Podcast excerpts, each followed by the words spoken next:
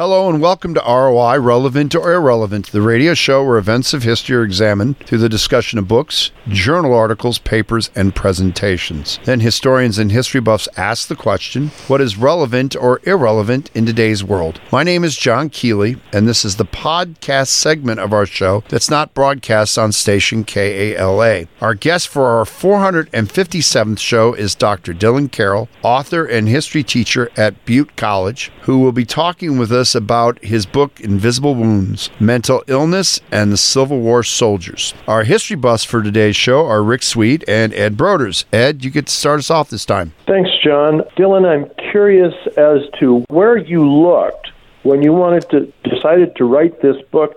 Where did you look as far as research, and how long did this take? yeah, I'll start with the second part of the question first. Uh, it took about 10 years. Yeah, I started grad school in 2010 and finished it uh, last year. So it was 10, roughly 10, 11 years. When I, when I started grad school and I was reading a bunch of books, I loved reading acknowledgments, and they were always like, This project took 10 years. This was 10 years of my life. And I always used to think, God, you suckers, it's not going to take me that long. Um, and of Yeah. course it did. Oh, which is yes. always very humbling, you know. So, for the first part of the question, I read uh, a lot of letters and diaries held in university archives, like at the University of Georgia, where I studied. I read a lot of published letters and diaries of Civil War soldiers. And then I did a lot of research at St. Elizabeth's Hospital records in the National Archives in Washington, D.C. Um, and so I spent a lot of time in Washington, D.C. researching. And then um, archives throughout the South, such as uh, the archives in Atlanta for the Milledgeville Insane Hospital, South Carolina State Lunatic Asylum, and, and the archives are in Columbia, and um, Western State Hospital, and the archives are in Richmond, Virginia. Yeah, I, I spent a lot of time in archives throughout throughout really the, the country, but a, a lot on the East Coast. Okay. When you were talking about trying to compose of this, because I mean, this is a an incredibly vast area. We all, because um, I've published, Jay's published, Rick is published. You cut fat. What was the toughest part of you when you were doing your research to say, I think this is important, but I I got to let it go? Oh yeah. So uh, the project started as a look at physical injury and psychological injury. So I was going to look at amputees and I was going to look at psychologically damaged Civil War veterans. And then very quick, I realized no, that's not going to work. Um, Yeah. Too big, way too big, and it and it was it was like putting together Frankenstein's monster. It wasn't. It just wasn't fitting together very well. It was kind of grotesque. So, uh, and, and actually, you know, my PhD advisor, uh, Dr. Stephen Berry, he even further advised me to cut down and say maybe you should focus on just north or south. And I didn't. I didn't heed his very good advice. I probably should have done that too. Yeah, we've all done that. Um, yeah. So, uh, uh, eh, yeah, so there was a lot of that.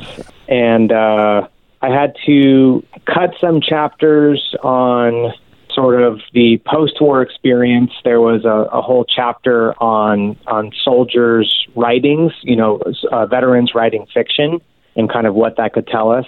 And um, I ended up cutting that, which was kind of a bummer. There's some very cool veteran fiction out there, but that that ended up having to be cut as well.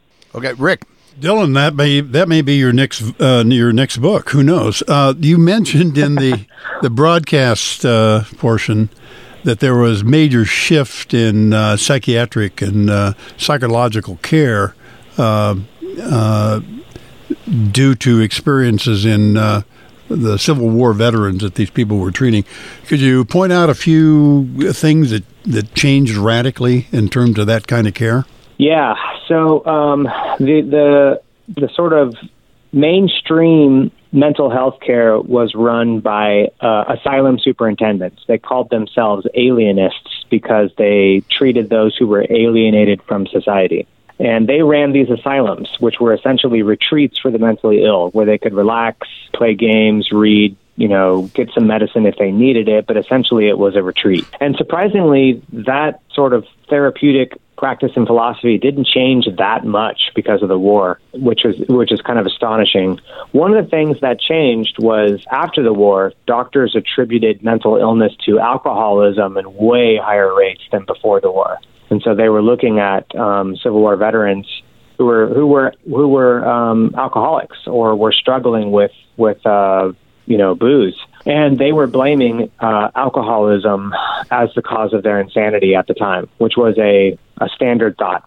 Uh, the big change, however, is the emergence of neurology. And neurologists say, no, you've got this all wrong. It's the central nervous system that is the seat of mental illness, and that it's not, you know, sort of um, moral transgressions. That doesn't matter. Everything is biologically based in the central nervous system. Okay. Ed. Yes, Dillon, one of the things we see nowadays is what's referred to as suicide by cop. Did you find any instances, or could you find them, where soldiers who had just kind of, you know, been driven over the edge and had had enough that they just charged into battle hoping sort of that it would all end? Oh, that's a great question that I, I don't know the answer to. I didn't I didn't deal too much with suicide only because there's uh, I'm interested in it, but there's a lot of other work on it, and so I I, I kind of felt that ground was trodden, and uh, there there's great work by Diane Miller Sommerville and uh, and others about suicide, but but I don't know the answer to that question. That's a great question. Okay. I, I didn't find any myself, but I wasn't really looking for it. Okay.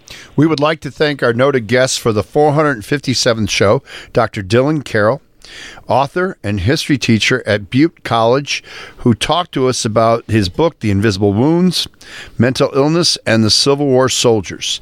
The History Buffs today's show uh, were Rick Sweet and Ed Broders. You can listen to ROI as it's being broadcast on Friday nights on KALA HD2 88.5 and 106.1 FM in the Quad City region at 9:30 p.m. You can also listen to the show as it's being broadcast on tunein.com. Put KALA HD2 in the search box and look for ROI. Many of our previously recorded shows can be heard at SoundCloud.com. Just put KALA Radio in the search, click on the first icon, and scroll down to find ROI shows. You can also find ROI on your favorite streaming platforms like Spotify, Apple Podcast, and Google Podcast. ROI is recorded at station KALA, St. Ambrose University.